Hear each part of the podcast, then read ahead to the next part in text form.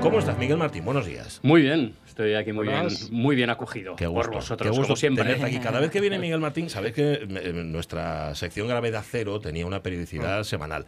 Luego, circunstancias de la vida hicieron que esa periodicidad ya tenga más que ver con determinados acontecimientos. Y el de hoy, aquí en la radio mía, en este viernes, es un auténtico acontecimiento. ¿Aquí nos traes hoy, Miguel? Sí, sí. Bueno, pues hoy os traigo a Sara García Alonso en este programa 123 de Gravedad Cero, un número guapo. Sí, señor. Eh, para un programa muy especial que tenemos preparado para hoy.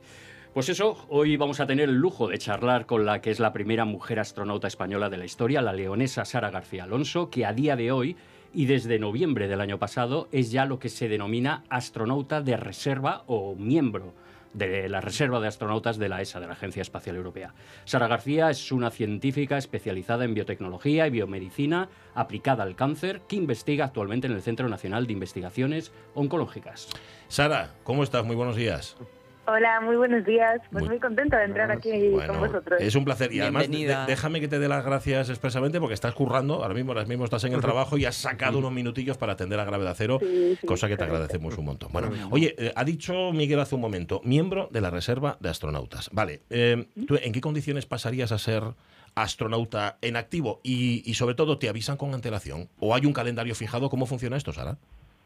A día de hoy no hay asignada ninguna misión, de hecho, ni, los- ni para los astronautas de carrera ni para los que estamos en la reserva.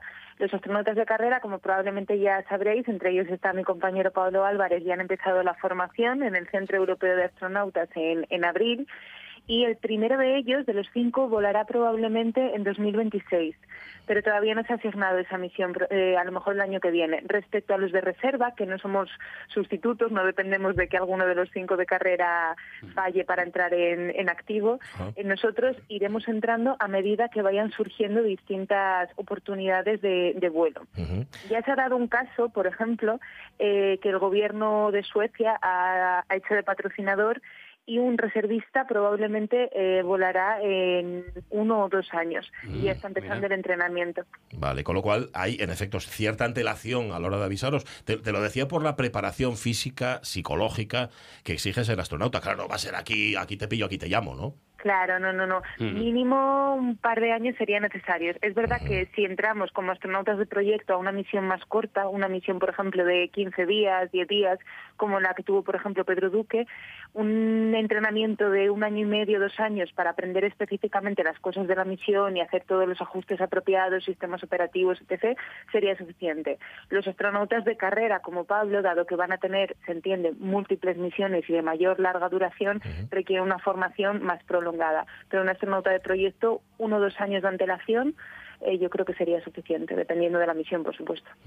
Bueno, pues eh, vamos a imaginar de todos modos, Sara, eh, imaginemos que tuvieras la oportunidad de viajar ya a la Estación Espacial Internacional y que tuvieras además la oportunidad de, de realizar un experimento de tu ámbito científico, ¿vale? De la biotecnología, de investigación en el cáncer. ¿Se te ocurre qué investigación propondrías para poder desarrollarla porque pudiera ser interesante en, en las condiciones de gravedad que sabemos que, que hay ahí en la Estación Espacial?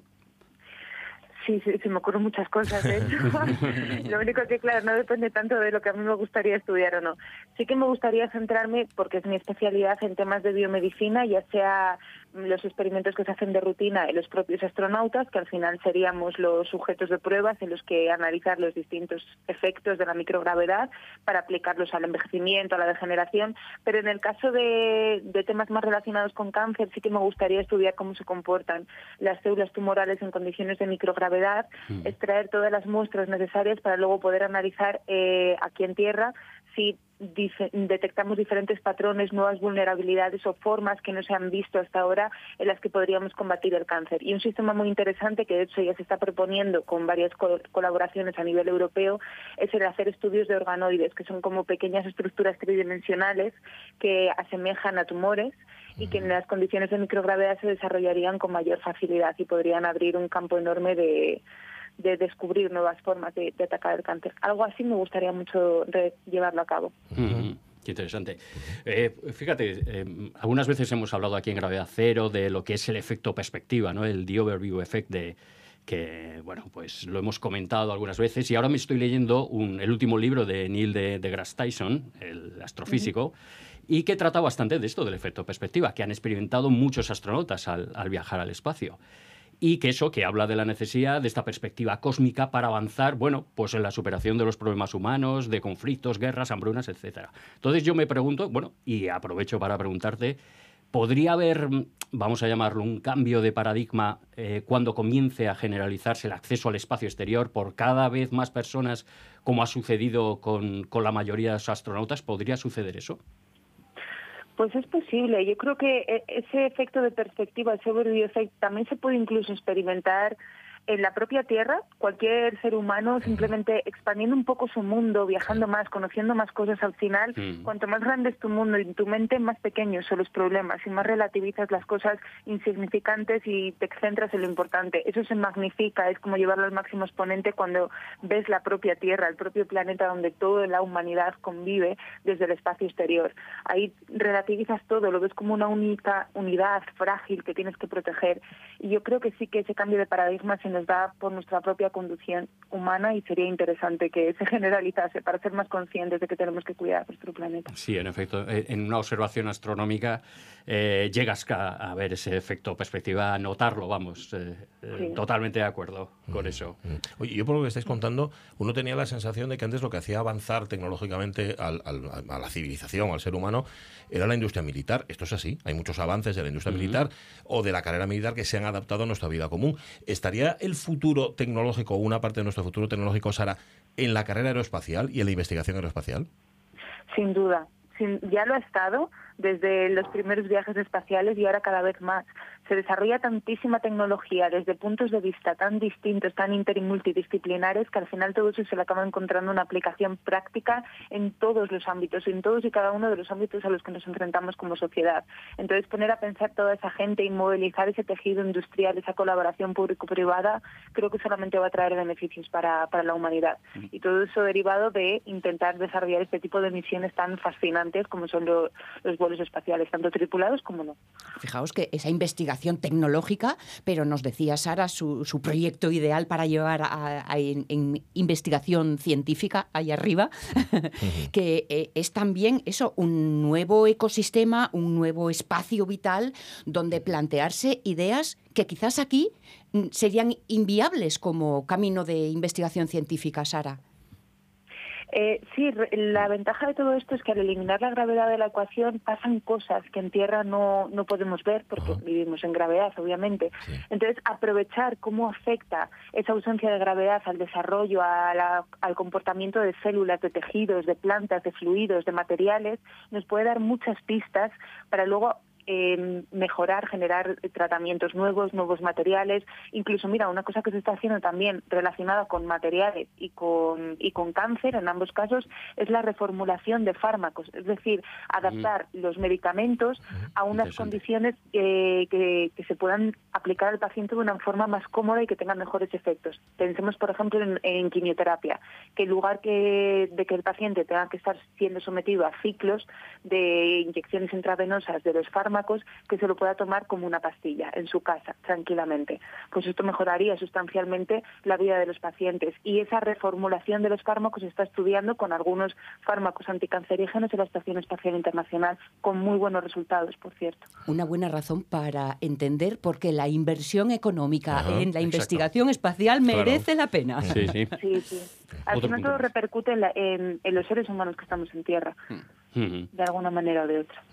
De las entrevistas además que te he leído y que, que te he escuchado, lo que me ha llamado mucho la atención es, es un punto en común que yo creo que tiene todas, todas ellas, que es eh, tu inquietud exploradora. Es decir, inquietud de descubrimiento, de exploración, vamos, desde que eras niña. Todo eso es que es, es, común, es común prácticamente a todo lo que te, te he escuchado o te he leído. Sí, sí, sin duda. Pero yo creo que es común a toda la gente que, que se dedica, bueno, ya por centrarnos en el tema, que quieren o que al final han conseguido llegar a ser astronautas. que son los astronautas? Sino los exploradores que van un poco más allá, van a la última frontera pero es el afán, es la curiosidad humana, el deseo de, de, conocer, de avanzar en el conocimiento y entender un poco nuestro lugar. Lo único que sin el miedo, sin cualquier otro acondicionamiento que, que te pueda limitar, las ganas de ir siempre más allá y eso yo lo he tenido desde niña. Oye, y tenéis la sensación, y te pregunto a ti, Sara, porque esto lo hemos hablado aquí varias veces en, Gravedad Cero, esto es un programa que habla de la divulgación, de todo lo que tiene que ver con el espacio, etcétera, etcétera. Esa eh, necesidad, como decía antes Sonia, de investigar, de poner dinero, de invertir en esto, eh, ¿tú, crees, Sara, que está presente en la sociedad? ¿Crees que los ciudadanos a pie somos conscientes de que esto que hacéis es importante? Creo que la sociedad cada vez es más consciente de que invertir en, en I de I es muy, muy importante para, para todos y que solamente trae cosas buenas, que es algo intrínsecamente bueno. Pero creo que aún estamos lejos de que la sociedad entienda la aplicación real de todo esto. Y por centrarnos en el tema de la, de la investigación y de la exploración aeroespacial.